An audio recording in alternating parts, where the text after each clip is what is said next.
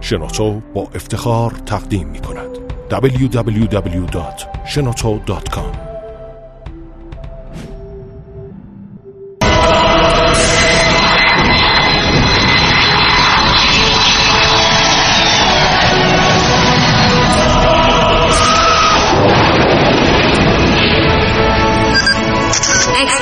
کاوشگر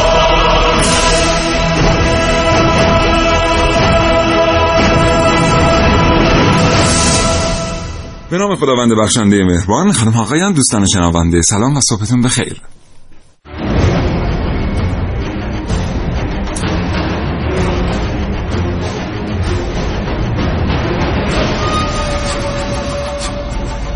چشماتون رو ببندید و تصور کنید یک اسبگاه بهاری نشستید کنار خانواده دارید سریال مورد علاقتون رو نگاه می‌کنید. ناگهان در حساس ترین قسمت سریال یک خبر فوری رو تلویزیون پخش می‌کنه. خبر فوری به شما میگه که یک هواپیمای بوینگ 747 با یکی از مهمترین ساختمان های جهان که در شهر شما قرار داره برخورد کرده.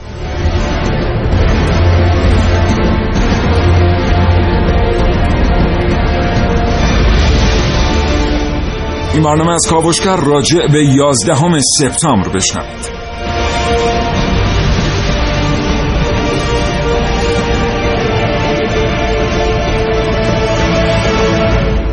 بچه های کاوشگر امروز تلاش کردم تا ناشنیده هایی رو در مورد 11 سپتامبر برای شما گردآوری کنن. امیدوارم تا حوالی ساعت 10 صبح فرصت داشته باشید این برنامه رو دنبال کنید. یادتون باشه که زندگی بدون معلومات جدید یعنی هیچ. اگر روزمرگی فرصت مطالعه کردم رو ازتون گرفته کاوشگر رو از دست ندید. هرچند که هیچ چیز در زندگی جای کتاب و کتاب خوندن رو نمی‌گیره.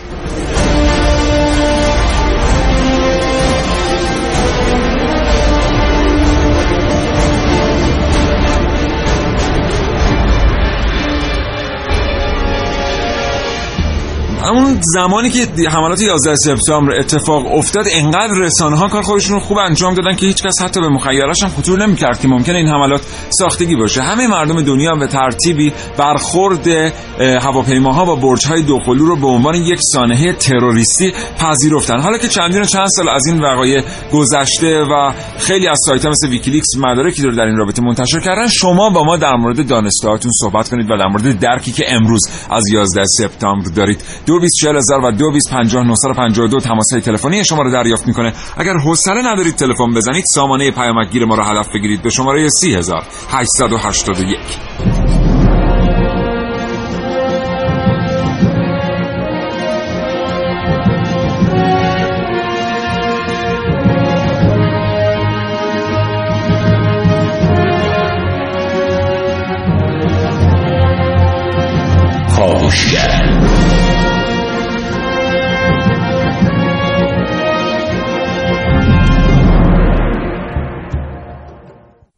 بله.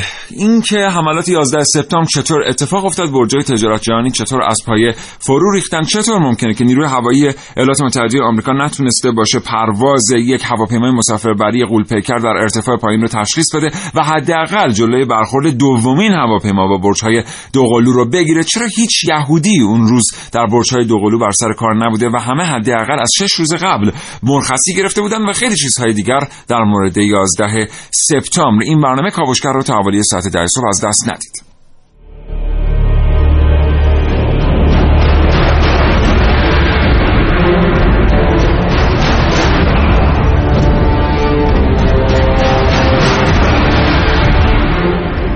در این کاوشگر میشنوید میشنوید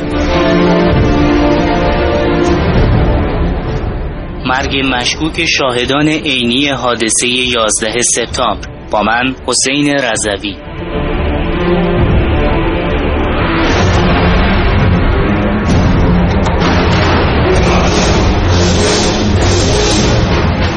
زیافت سرزدی برج‌های دوقلو به وقت ساختمان شماره هفت در کاوش‌های امروز من عارف موسوی. رد پای هیتلر در راهروهای برج‌های تجارت جهانی در کاوشگر امروز با محسن رس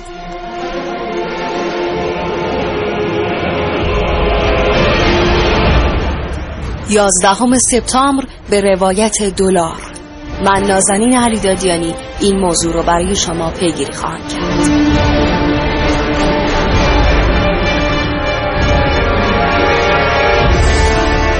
هالیوود پیشگویی و 11 سپتامبر با من سعید مولایی.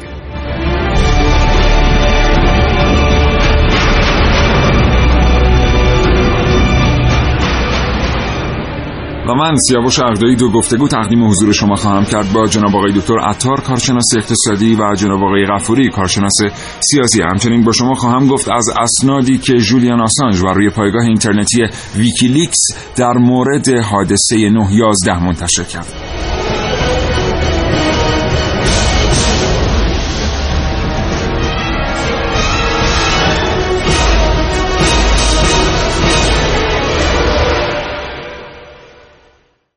محسن رسولی هم که این روزها اعلام های اول برنامهش تیترهای اول برنامهش طرفداران ویژه خودش رو پیدا کرده اینجا در استودیو حضور داره. محسن صبح. به نام خدا سلام صبح بخیر خدمت همه شنوندگان خوب کاوشگر امیدوارم که روز بسیار خوب و پرنشاط و نیکویی رو در پیش رو داشته باشن. ان تو هم همینطور. چه خبر امروز؟ خب امروز می‌خوایم در مورد حادثه 911 کلمه ای که کلمه میشه 911 حالا عبارتی که حداقل از سال 2001 تا الان خیلی مشهور شد و خیلی استفاده های مختلفی ازش شد از جنبه های مختلف. امروز ما به این حادثه 11 سپتامبر از جنبه های مختلف نگاه می‌کنیم که اصلا چرا این حادثه اتفاق افتاد؟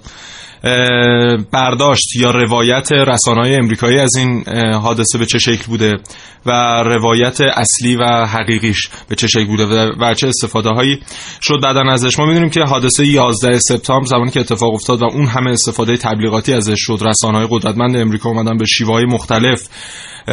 این عبارت تروریست عبارت بن لادن جهان عرب و خاورمیانه و اینها رو خیلی رواج دادن در اذهان عمومی. چیزی حدود 6 روز بعدش در 17 همه نه یک ماه بعدش. در هفته اکتبر اگه اشتباه نکنم حمله به افغانستان شروع میشه و بعد از اون حمله به عراق شروع میشه و اینها همه از اون بله. حادثه 11 سپتامبر 11 سپتامبر میاد. و امروز ناشریده های در مورد 11 سپتامبر رو از ما میشنوید در 6 6 2016 بله.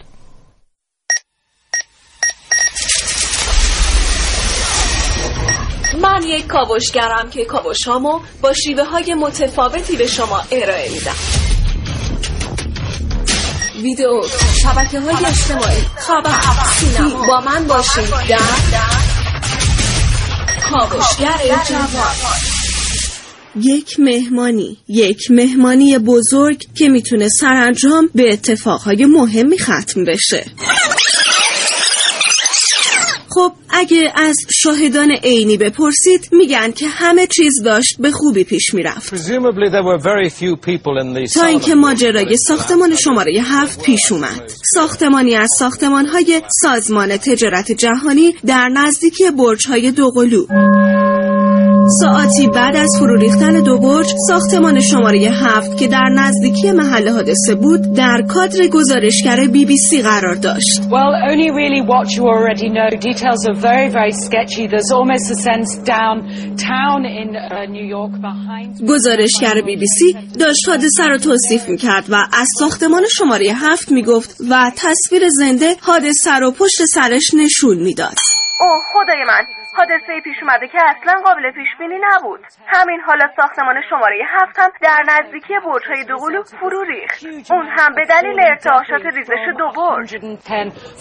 این در حالی بود که ساختمان شماره هفت هنوز پشت سر گزارشگر بی بی سی در تصویر پخش زنده سالم بود.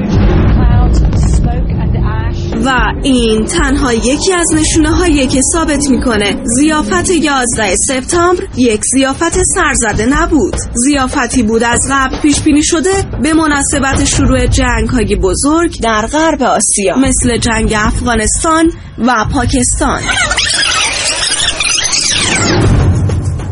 یک مهمانی یک مهمانی بزرگ که می‌تونه سرانجام به اتفاقهای مهمی ختم بشه. یک زیافت که مقدماتش از قبل فراهم شده. زیافت جنگ و خون.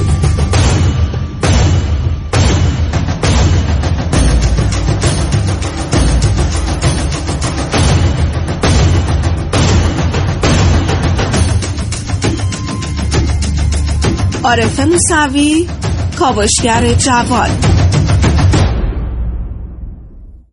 چهار تا هواپیما در روز 11 سپتامبر از حالا همون صبح شروع کردن به برخورد به ساختمان های مختلف. اولیش به ساختمان سمت راستی برج تجارت جهانی برخورد می‌کنه. 15 دقیقه بعدش یکی دیگه دوباره برخورد می‌کنه به ساختمان بغلی که این دوتا فکر می‌کنم بوینگ های 757 بودن. و دو بوینگ دیگه یکی در ایالت ویرجینیا برخورد می‌کنه 30 دقیقه بعد از این حادثه. یعنی 45 دقیقه بعد از برخورد اول به پنتاگون برخورد می‌کنه. و یک هواپیمای چهارمی هم به جایی برخورد می‌کنه ولی سرنگون میشه. و نهایتا اون چیزی که در رسانه های امریکایی مطرح شد این بود که 19 تا تروریست تونستن کنترل چهار تا هواپیمای سرنشیندار رو در اختیار بگیرن و چهار تا هواپیمای بوینگ و تونستن تمام اون حصارهای امنیتی بزرگترین کشور امنیتی و ایالت امنیتی دنیا رو در هم بشکنن و اینها همه زیر سر یک نفر بیشتر نبود به نام اسامه بن لادن و هر کدوم از این های امنیتی امریکا هم که مورد بررسی قرار گرفت طبق نظر آمریکا هیچ رد پایی از خود امریکا در این حادثه دیده نشد. نشد. بسیار سپاسگزارم. آقای دکتر عطار کارشناس اقتصادی پشت خط برنامه کاوشگر هستن. آقای دکتر عطار صبحتون بخیر. سلام علیکم صبحتون بخیر. به بینندگان به شنوندگان عزیزم من سلام عرض می‌کنم. خیلی ممنون. حالتون خوبه؟ آقای دکتر عطار برگردیم به ساعت 24 11 سپتامبر 2001 چطور معادلات اقتصادی در دنیا تغییر کرد در اثر برخورد این دو تا هواپیما با برج‌های تجارت جهانی؟ ببینید من می‌تونم بگم که شاید مثل حالت یه نقطه عطف بود. برای از سه بود یکی سیاسی یکی اقتصادی یکی فرهنگی. حالا مسائل سیاسیشو من وارد نمیشم چون خیلی حوزه بنده نیست. ولی مسئله اقتصادیش سه تا حداقل میشه گفت که صنعت خیلی سریع در حقیقت میشه گفت تاثیر تاثیر پذیر شد. یکی این که صنعت بیمه بود که خب خیلی از این شرکت های بیمه مجبور شدن های هنگفتی بدن. شاید حدود تقریبا میشه گفت چهل میلیارد دلار. یکی صنعت توریسم بود که این یه مقدار ادامه دار شد. یعنی الان از خب تقریبا میشه گفت از اون زمان حدود 15 سال میگذره ورود و خروج به آمریکا خب خیلی زیر ضربه بیشتر رفته. خیلی هایی که می‌خواستن فرض کنید تفریحات تو آمریکا انجام بدن این یه مقدار زیادی در حقیقت میشه گفت گلباش تنگ شده.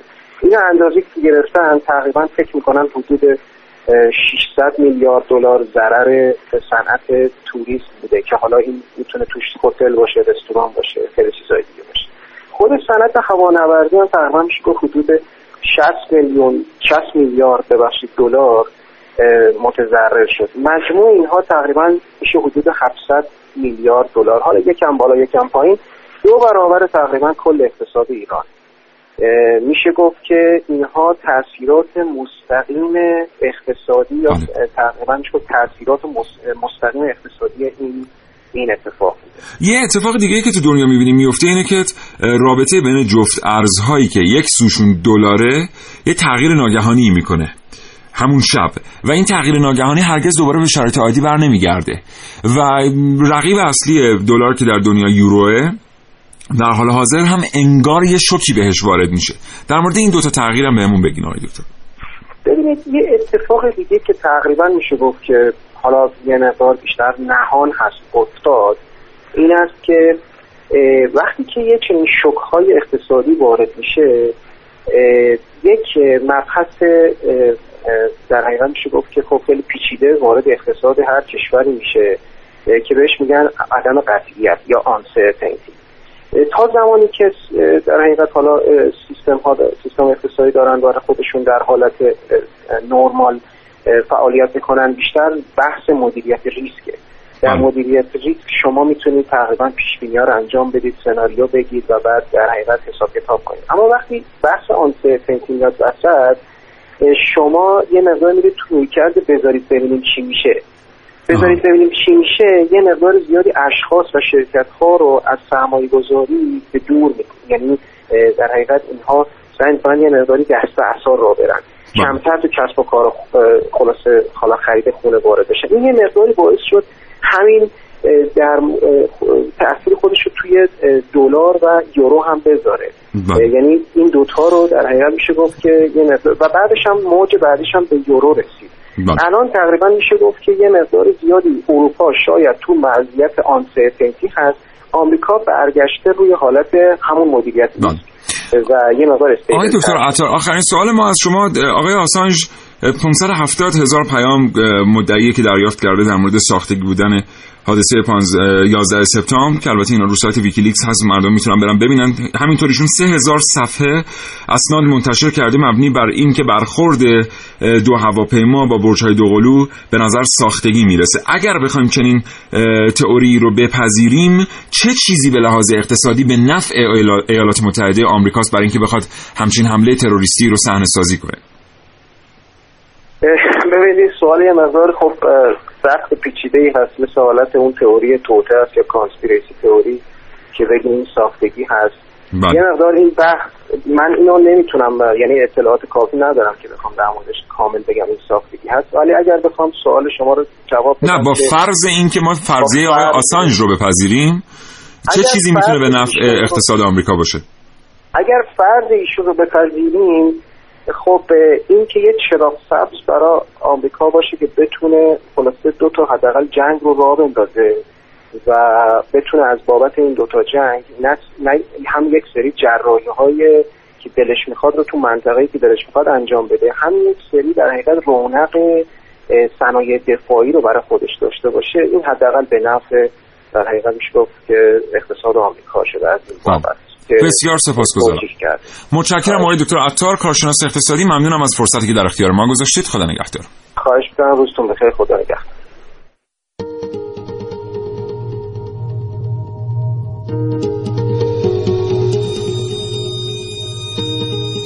یازده سپتامبر سال 2001 ساعت به وقت محلی 8 و 46 دقیقه یک بوینگ خطوط هوایی آمریکا در بازگشت از بوستون با سرعت 790 کیلومتر در ساعت به طبقات 93 تا 99 برج شمالی مرکز تجارت. We have an eyewitness on the telephone who tells us that he has seen an airplane crash into the World Trade Center. تغییرات عظیم در آمریکا و همینطور جهان به وجود آوردند. اکنون تحقیقات نشانگر این است که آژانس جاسوسی آمریکا و دیگر مقامات امنیتی چگونه به وسیله یک توطئه ساده مخفور گشته و نتوانستند کاری از پیش ببرند؟ اگر وقایع بعد از حادثه 11 سپتامبر رو بررسی کنیم متوجه میشیم اختلاف زیادی بین نظرات شاهدان عینی و برخی دانشمندان با روایت رسمی دولت آمریکا وجود داشته.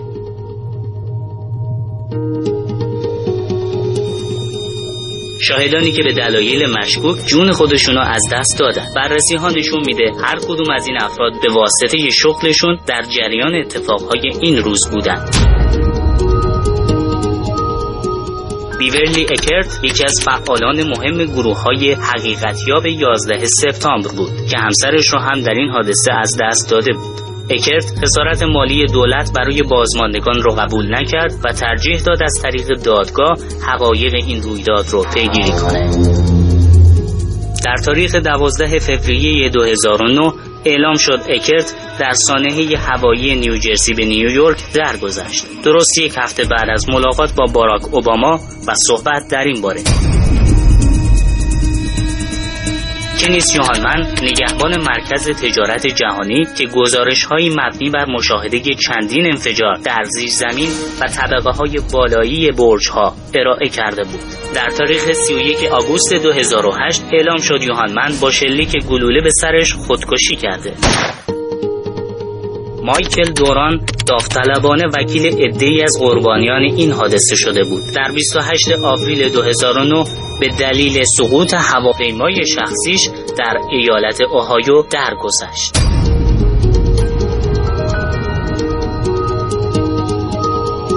کریستوفر لندیس مدیر عملیات گشت سرویس امنیت اداره حمل و نقل ویرجینیا. در مستندی به نام PentaCon روایت رسمی آمریکا رو به چالش کشید. دو ماه و نیم بعد از تحویل عکس هایی از این واقعه به سازندگان مستند درگذشت. علت مرگ خودکشی اعلام شد.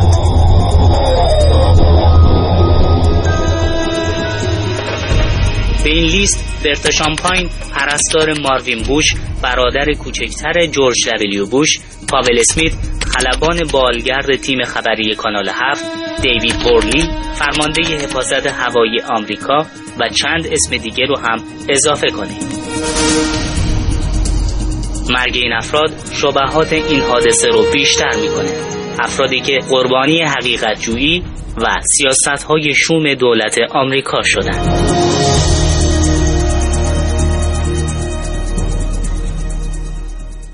سری بزنید به وبسایت یوساف US Air Force که مربوط میشه به نیروی هوایی ایالات متحده آمریکا ببینید زمان واکنش هواپیماهای ویژه یوساف چقدره؟ به طور میانگین زمان واکنش هواپیماهای یوساف برای منحتن هفت ثانیه آمده.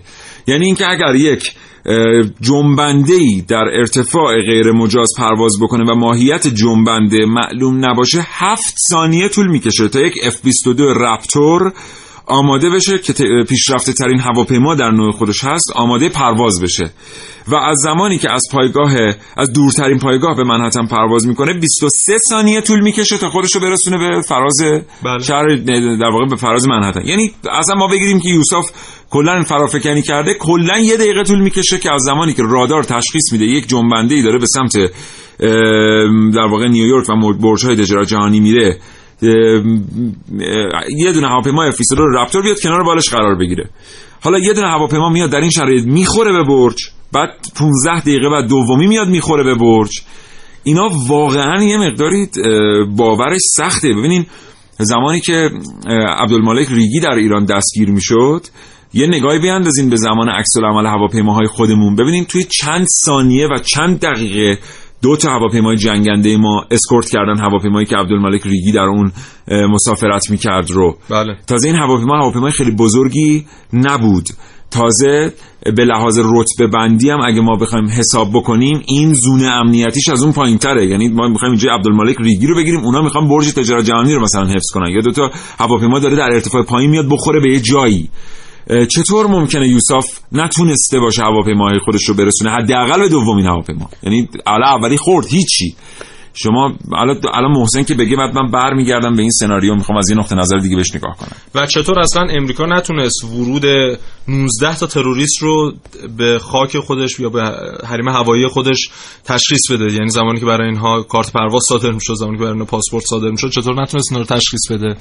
با اون همه دبدب و کبکبه که میگه. حالا بگذاریم از این. در همون اتفاقی که در برج جهانی برج تجارت جهانی افتاد می‌گفتن که چهار هزار یهودی در این دوتا برج مشغول فعالیت بودن یعنی چند سال اونجا کارمند بودن و اینها. در اون روز 11 سپتامبر یک نفر هم در اونجا حاضر نبود. و بله. میگن که از طریق سامانه اودیگو که یک سامانه برای پیام رسانی برای یهودیان پیام عبری به زبان عبری صادر میشه. چند سال قبل از این اتفاق که اینها در اون روز در محل کارشون حاضر نشن. و می‌بینیم که یک نفر هم از یهودیان در این حادثه جونش رو از دست نمیده. در حالی که 2996 نفر دیگه حالا چه اونهایی که در هواپیما بودن چه کسانی که در برج تجارت جهانی بودن از دنیا میرن. بله. بعد از سوی دیگه حالا برمیگردیم صحبت می‌کنیم در مورد اینکه چطور ممکنه سازه این چنین بله. از پایین فرو بریزه. یعنی شما یه نگاهی به فیلم ها بکنید. خب هواپیما خورده به بالای برج بعد این برج از پایین میریزه. خب چند تا ریاضیدان در یکی از همین دانشگاه فکر کنم هاروارد بود که نشسته بودن این محاسبه کرده بودن طبق تصاویر و حالا سرعت هواپیما و اتفاقی که افتاده بود و زوایای مختلف دوربین محاسبه کرده بودن که به هیچ عنوان این انفجار ناشی از برخورد هواپیما نیست و بمبگذاری هایی طبق این تصاویر بله. در برج صورت گرفته که زمانی که چند ثانیه چند هزارم ثانیه قبل از برخورد هواپیما با برج ها اینها چاشنیشون فعال میشه و منفجر میشه. بله. من می‌خوام برگردم به سناریوی خودم که چطور اون دو تا هواپیما اومدن وارد حریم منحتن شدن و در نهایت با برج ها برخورد کردن. فرض کنیم اینجا مرکز کنترل هوایی منحتن من و محسن هم اینجا نشستیم داریم به نمایشگرها نگاه می‌کنیم برای اینکه هواپیما رو ببینیم. بله. ما ناگهان می‌بینیم که یک هواپیما مسافربری که باید مثلا در ارتفاع 35000 پا پرواز بکنه داره در ارتفاعی پرواز می‌کنه که می‌تونه بخوره به برج‌های دوقلو که خیلی پایین تر از این حرفاست من نمی‌دونم واقعا شما فرض بگیرید اعداد رو در این سناریوی فرضی مثلا داره در 5000 پا پرواز می‌کنه یا 10000 پا بله. بعد میگیم که خب این هواپیمای مسافربری در این ارتفاع چیکار می‌کنه ببینید این چیزایی که دارم میگم مثلا در حد اوگاندا و گواتمالا ها یعنی خیلی مسئله پیچیده ای نیست. ما میگیم که چرا؟ این هواپیما در این ارتفاع داره پرواز می‌کنه. محسن چک می‌کنه. این طرف اون طرف می‌بینیم که بله این یه هواپیمایی که داره از یه جای دیگه به یه جای دیگه میره. اصلا تو منحتن چی کار می‌کنه؟ بعد می‌بینیم این هواپیمای میاد. میاد خیلی شیک برخورد می‌کنه با برج تجارت جهانی بله. بعد ده دقیقه بعد پانزده دقیقه بعد باز من و محسن نشسته ایم در در واقع اون مرکز کنترل هوایی منحتن می‌بینیم اتفاقا یه هواپیمای دیگه که باز باید از یه جای دیگه رد بشه دوباره در همون ارتفاع داره نزدیک میشه به برجای تجارت بله. ببینید 15 دقیقه یعنی تو 15 دقیقه اگر به پایگاه هوایی نوژه ما اعلام کرده بودن یکی از هواپیماهای ما رسیده بود اونجا 15 بله. دقیقه بعد اون وقت ما هم اعلام نمی کنیم و هواپیمای دوم هم میره دقیقا به همونجا برخورد می‌کنه. یه مقداری آدم اگر خودش رو در شرایط قرار بده می‌بینه که واقعا ما نمی‌فهمیم دنیا چجوری و هیچ حالت فوق العاده ای اعلام نمیشه. 30 دقیقه بعدش در یک ایالت دیگه ویرجینیا میره می‌خوره به پنتاگون. بله. اینا همه باید لحاظ بشه. و چند دقیقه بعدش دوباره یکی در ایالت پنسیلوانیا منهدم میشه و همه اینا رو کنار هم بذاریم. می‌بینیم که یک نقشه کاملا از قبل برنامه‌ریزی بله. شده و هیچ گونه نقشه ای هم برای مقابله با اون ریخته نشده. بعد شما فکر کنید مثلا هواپیمای اول که می‌خوره شما می‌دونید سه تا هواپیمای دیگه گم شده. بله. یعنی شما سه تا هواپیما دوستان شنونده ببینید قطعا این دایره معلومات شما خیلی بیشتر از این حرف ما الان این موضوعی که می‌خوام بگم و توضیح میدیم شما حمل بر این نذارید که ما ساده گرفته ایم درک مخاطب رو. ولی هواپیما از زمانی که از زمین بلند میشه تا زمانی که میشینه برای یک traffic line حرکت می‌کنه. لحظه ای از اون traffic line منحرف بشه سیستم نظارت هوایی هشدار میده بهش. بله. که تو داری از مسیرت منحرف میشی چرا این مسیر رو انتخاب کردی؟ شما یه دونه هواپیما اومده خورده خورده برج دوقلو در صورتی که می‌دونی سه تا هواپیمای دیگه گم شدن. بعد اصلا برات مهم نیست. تازه دومی هم خورد. آقا اصلا دومی هم خورد. دو تای دیگه شما هنوز گم شده داری. بله. که می‌دونی دقیقا از رو رادار اینا کجان. می‌تونی هر لحظه پیداشون کنی و متوقفشون کنی. ولی اجازه میدی برخورد می‌کنن. تمام فیلم ها رو شما نگاه کنید. فیلم هایی که دوتا هواپیما برخورد می‌کنن به برج تجارت جهانی یک دونه هواپیمای جنگنده نمی‌بینید در آسمان که پوشش هوایی داده باشه آسمان منحتن رو. و این مسئله عجیبه. یعنی خیلی نمیشه واقعا در موردش. حالا ما یه سری اسناد و مدارک دیگه هم آوردیم. از آقای اسنودن هم نقد خواهیم کرد.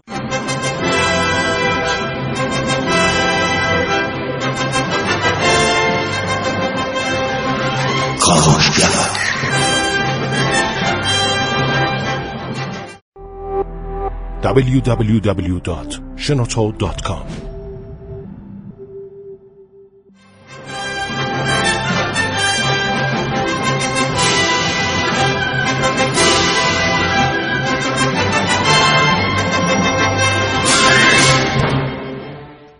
امریکا از دو روش برای الغای ایدئولوژی حالا خودش در این حادثه 11 سپتامبر به اذهان عمومی استفاده کرد.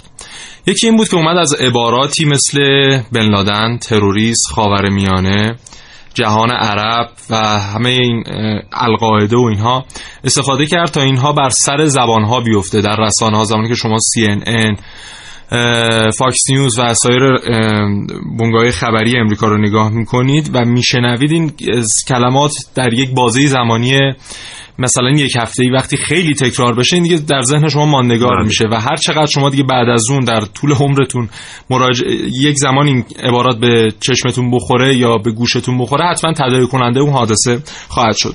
این یک روش بود. روش بعدی هم کتاب نبرد من هیتلر رو خوندی؟ بله. مین کامف این آلمانیش بود. بله. باشه. بعد در اونجا من فارسیشو خوندم این به این لغت بر نخوردم اونجا میاد از یک تئوری به نام دروغ بزرگ. دروغ بزرگ چی میشه با آلمانی؟ چون اینقدر آلمانی خوبه نه فقط می‌دونم اسم کتاب به آلمانی مین بله.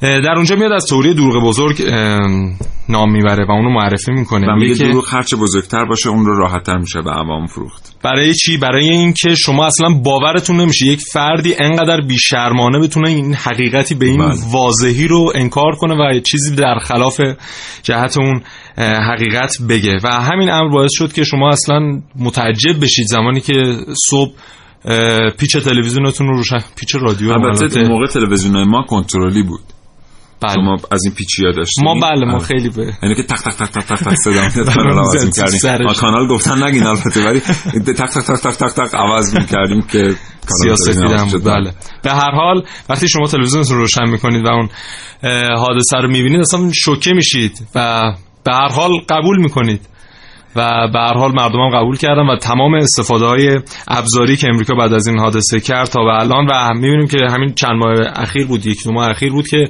دوباره اومد لایحه‌ای رو مطرح کرد که حالا عربستان رو تهدید کرده که این رو احتمالا تصویب خواهد کرد که بر اساس این لایحه تمام خانواده قربانیان حادثه 11 سپتامبر می‌تونن به عواملی که دست داشتن تو این حادثه ازشون شکایت کنن و غرامت بگیرن. و عربستان هم ترسیده گفته که در صورت تصویب این لایحه من 750 میلیون دلار از دارایی امریکا رو به فروش خواهم رساند و البته من خوندم 750 میلیارد دلار یه جای دیگه خوندم بذار نگاه 750 کنم. میلیون دلار. نه 750 میلیارد دلار جان درسته. میلیارد دلار منطقی تر به بله، نظر 750 میلیارد دلاره. من که 750 میلیون دلار خیلی رقم نیست. بله. اصلا ممکنه مثلا یکی از مولتی میلیونرهای تهرانی هم بتونه این غرامت رو تقبل بکنه. و گفتن که طبق گزارشی که حالا سازمان امنیتی امریکا منتشر کردن در 28 صفحه از اون نقش سران عربستان سعودی در حمایت از القاعده در اجرای این پروژه 11 سپتامبر هست و اگر افشا بشه عربستان آبروش میره. حالا این هم خودش یک بازی سیاسیه که بله. بعد از این همه سال همچنان دارن استفاده به خاطر اینکه بعد از تولد القاعده واقعا هر چند که دنیا فکر کرد که اسامه بن لادن ایده رو در اطراف خودش جمع کرده است و پایگاهی در افغانستان تشکیل داده ولی هرگز واقعا مسجل نشد که این پایگاه کجاست اسامه بن لادن کیست و در نهایت آیا همه آنچه که به القاعده نسبت داده میشه و اتفاقا خود القاعده مسئولیت اون رو میپذیره توسط همون نفراتی انجام شده است بله. که اسامه بن لادن در پاکستان گردآوری کرده یا نه به خاطر اینکه خیلی از این حملات از سوی عرب سعودی انجام شد خیلی از این حملات از سوی کسانی که در پاکستان به القاعده پیوسته بودن انجام شد و بعدا مسجل شد که برخی مثلا از پاکاتی که حاوی مواد مسموم بوده طی یک حمله تروریستی به ایالات متحده آمریکا به سنا و به ریاست جمهوری ارسال شده اصلا منشأی در درون خاک خود آمریکا داشته. یعنی هرگز این پاکت ها از که عربستان سعودی پاکستان یا افغانستان ارسال نشدند به آمریکا. به خاطر همین یا ما باید بپذیریم گروهک تروریستی القاعده آنقدر گروهک تروریستی ساخت یافته بود که می‌توانست در تمام کشورهای دنیا عملیات انجام بده یا از این طرف باید بپذیریم که گروهک تروریستی القاعده یک کاوری بود یک پوششی بود برای اینکه آمریکا بتونه فعالیت هایی که به تروریسم دولتی می‌خورد رو بیاره در لوای پرچم القاعده. انجام بده. اگه شرط اول رو بپذیریم چطور با از بین رفتن اسامه بن لادن القاعده از بین رفت؟ و چرا بعد از حمله که به خانه بن لادن شد در واقع پناهگاه بن لادن شد در چند نقطه مختلف دنیا حملات تروریستی به اعتراض انجام نشد؟ اگه شرط دوم هم بپذیریم بله. که تقریبا تکلیف 11 سپتامبر روشن میشه. و شاهزاده های سعودی بعد از اعلام این تصویب این لایحه حالا اون تهدیدهایی که امریکا کرده کسانی که بازیگران سرگردان سیاست امریکا واقعا هستن در منطقه غرب آسیا. رودی جولیانی شهردار وقت نیویورک در سال 2001 11 سپتامبر 2001 اه، گفته که یکی از همین شاهزاده ها یک چک 10 میلیون دلاری به اسم من صادر کرد که من به نوعی به عنوان یکی از شاهدین مانع بشم از تصویب این لایحه و گفته که حالا من همین چک رو پاره کردم و برای خود شاهزاده فرستادمش. بله.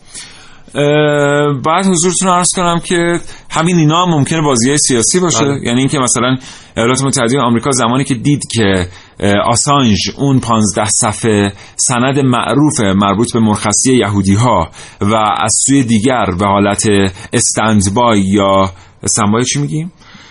آماده باش آه، نه دیگه آماده باش که نیست آماده- استندبای اتفاقا. آماده باش نیست یعنی به حالت استندبای چی میگیم بچه؟ آماده باشه دیگه استنبای ها هر لحظه شما حاضری که خدمت آخه مثلا. م- مثلا توی پایگاه های هوایی آماده باش اینه که هواپیما آماده پریدن باشه برای انجام عملیاتی. ولی استنبا اینه که اون هواپیما در واقع منتظر باشه تا خبرش کنن برای یه چیزی. شاید اینجوری باشه. در حاله ای از ابهام مثلا بعد که معلوم شد که خیلی از هواپیماها به حالت استنبایی رفتن. عربستان ایالات متحده آمریکا به نظر می‌رسید که دیدی که در کناره پرتگاه قرار گرفته. بلافاصله پای عربستان سعودی رو کشید وسط. که اگر که در نهایت این اسناد رو شد و مردم به این اسناد اعتماد کردند و رسانه های دیگر اومدن روی این اسناد خوب کار کردند و مردم رو متقاعد کردند 11 سپتامبر ساختگی بود- بوده. آمریکا بگه والا من نمی‌دونستم اینا اینا بودن. عربستان سعودی بود این کارو کرد که انقدر رسانه رسانه های دیگر خوب کار نکردن روی این اسناد که ایالات متحده آمریکا از اون پرتگاه پرت نشد. من الان در دیکشنری نگاه کردم از انگلیس به فارسی استنبای دم دست تازه رودن دم دست بودن آماده خدمت معنی شده.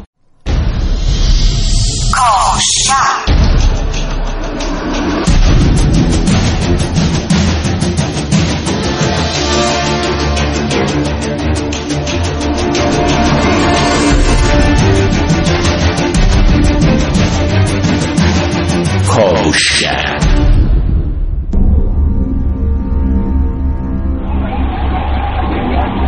Oh my god!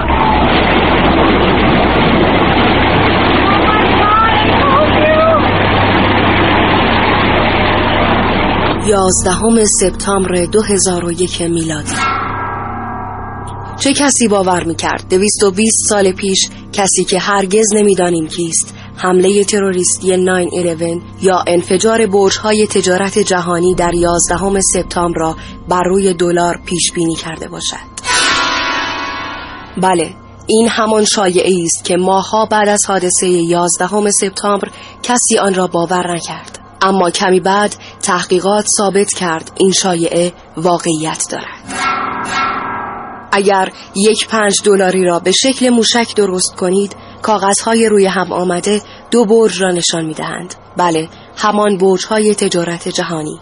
اگر با یک ده دلاری این کار را بکنید کاغذها راز را برملا می کنند و می بینید برج اول آتش گرفته است. در اسکناس 20 دلاری به برج دوم حمله می شود و در 50 دلاری برج ها در حال سوختنند. در اسکناس 100 دلاری فقط دود حاصل از سوختن برج های دوقلو را می بینید احتمالا شما هم مثل ما از این طراحی دقیق تعجب کرده اید. اما ماجرا به همین جا ختم نمی شود.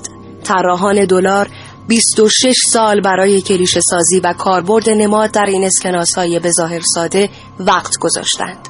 بر روی اسکناس یک دلاری یک عقاب می‌بینید که هر بالش 33 پر دارد و بالای سرش 13 ستاره به نشانه کمیته های 13 گانه قرار دارد. که جمعشان به شکل ستاره داوود نماد یهودیت و فراماسون هاست. بر شانه عقاب که نماد زئوس خدای یونانی است یک جوق نشسته است که نماد پنهان اما زیرک و هوشیار بودن ماسون هاست. در سمت چپ اسکناس یک مهر قرار دارد که بر روی آن هرم مصر و چشم دجال نقش بستند این هرم طوری طراحی شده است که اگر مثلث دیگری به صورت برعکس روی آن بکشیم باز هم تشکیل ستاره داوود را می‌دهد. در پایین این مهر نوشته شده نوویس اوردو سکولاروم که به معنی نظم نوین جهانی و شعار فراموسون هاست. تمام اینها تنها بخش کوچکی از نمادهای به کار رفته در دلار است. اوریگامی با دلار نشانه های بیشتری را برای شما آشکار می کند دست به کار شوید. شاید به شما کمک کند همین حالا حادثه دیگری را در سالهای آینده پیش بینی کنید.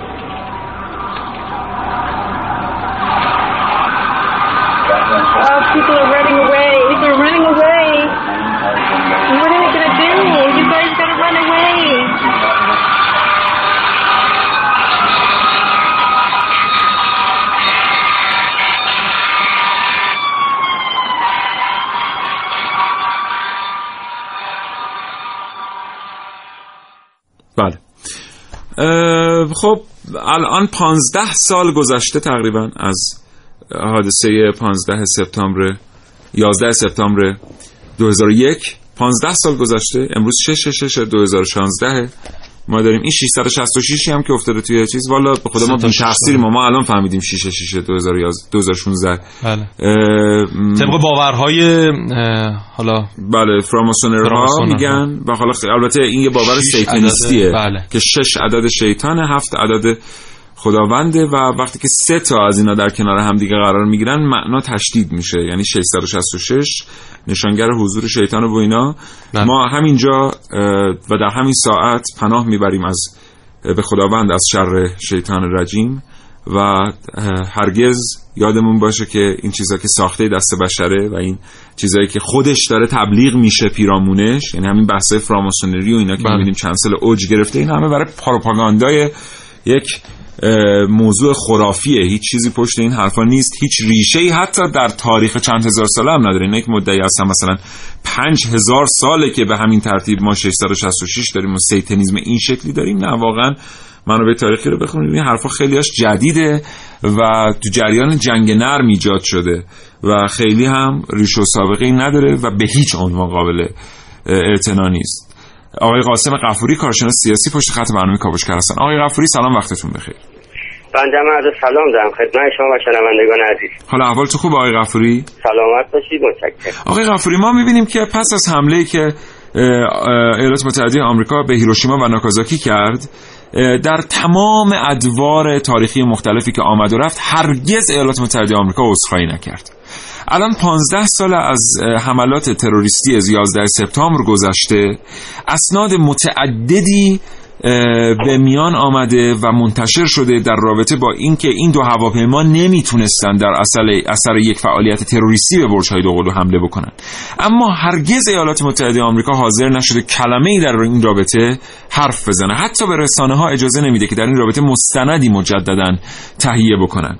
این دوتا رویکرد آمریکا در مقابل این دوتا واقعه چقدر با هم قابل مقایسه است؟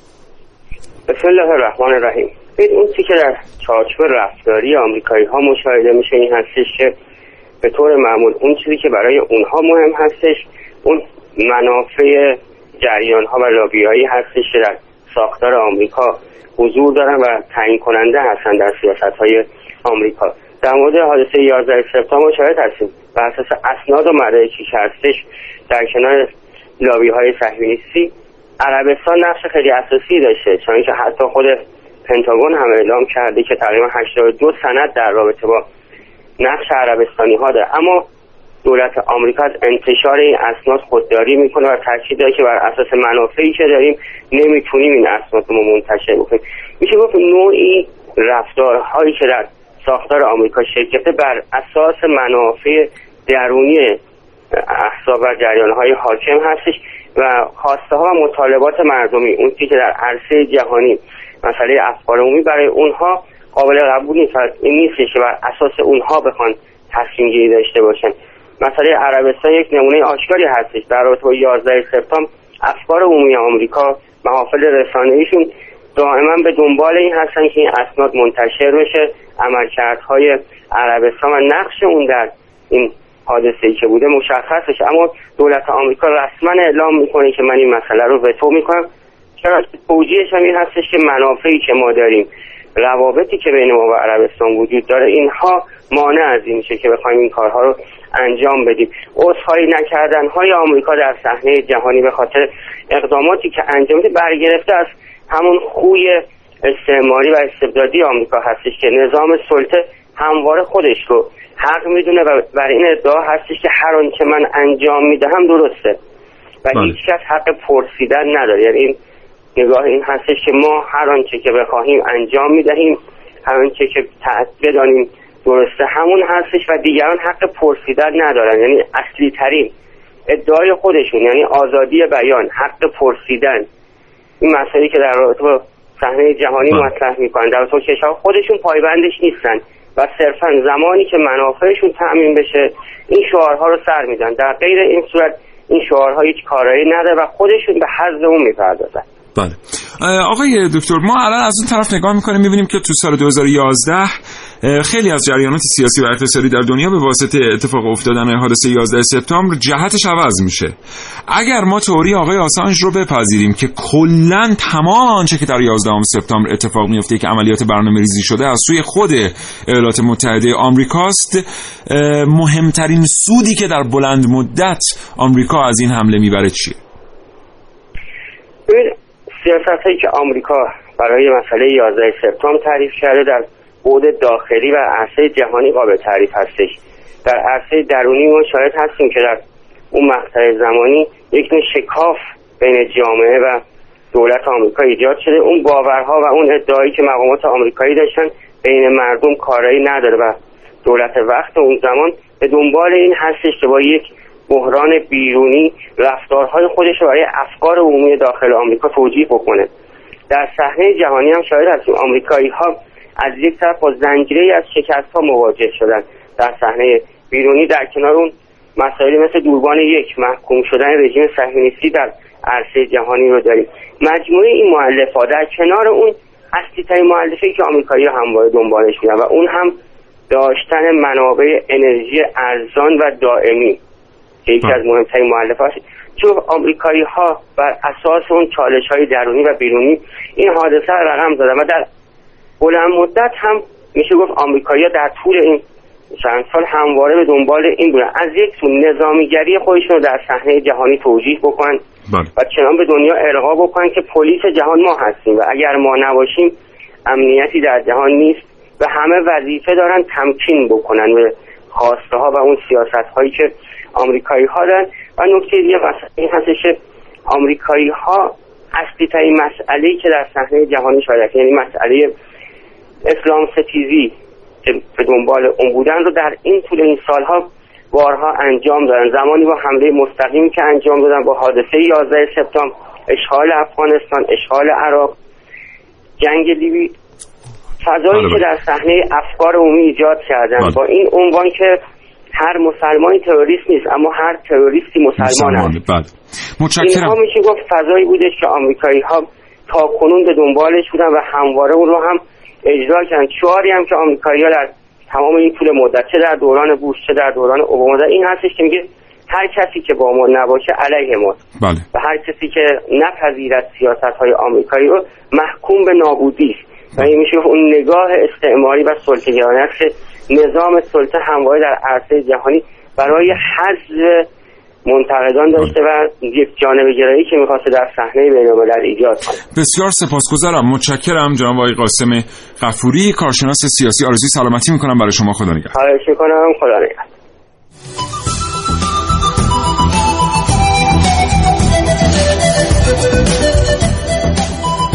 خب امیدوارم برنامه رو پسندیده باشید. محسن اصلا متشکرم. خواهش می‌کنم. خدا نگهدار. خدا نگهدار دوستان شنونده ممنونم از همراهی شما تا این لحظه. با کاوشگر تا فردا نه صبح. خدا نگهدار.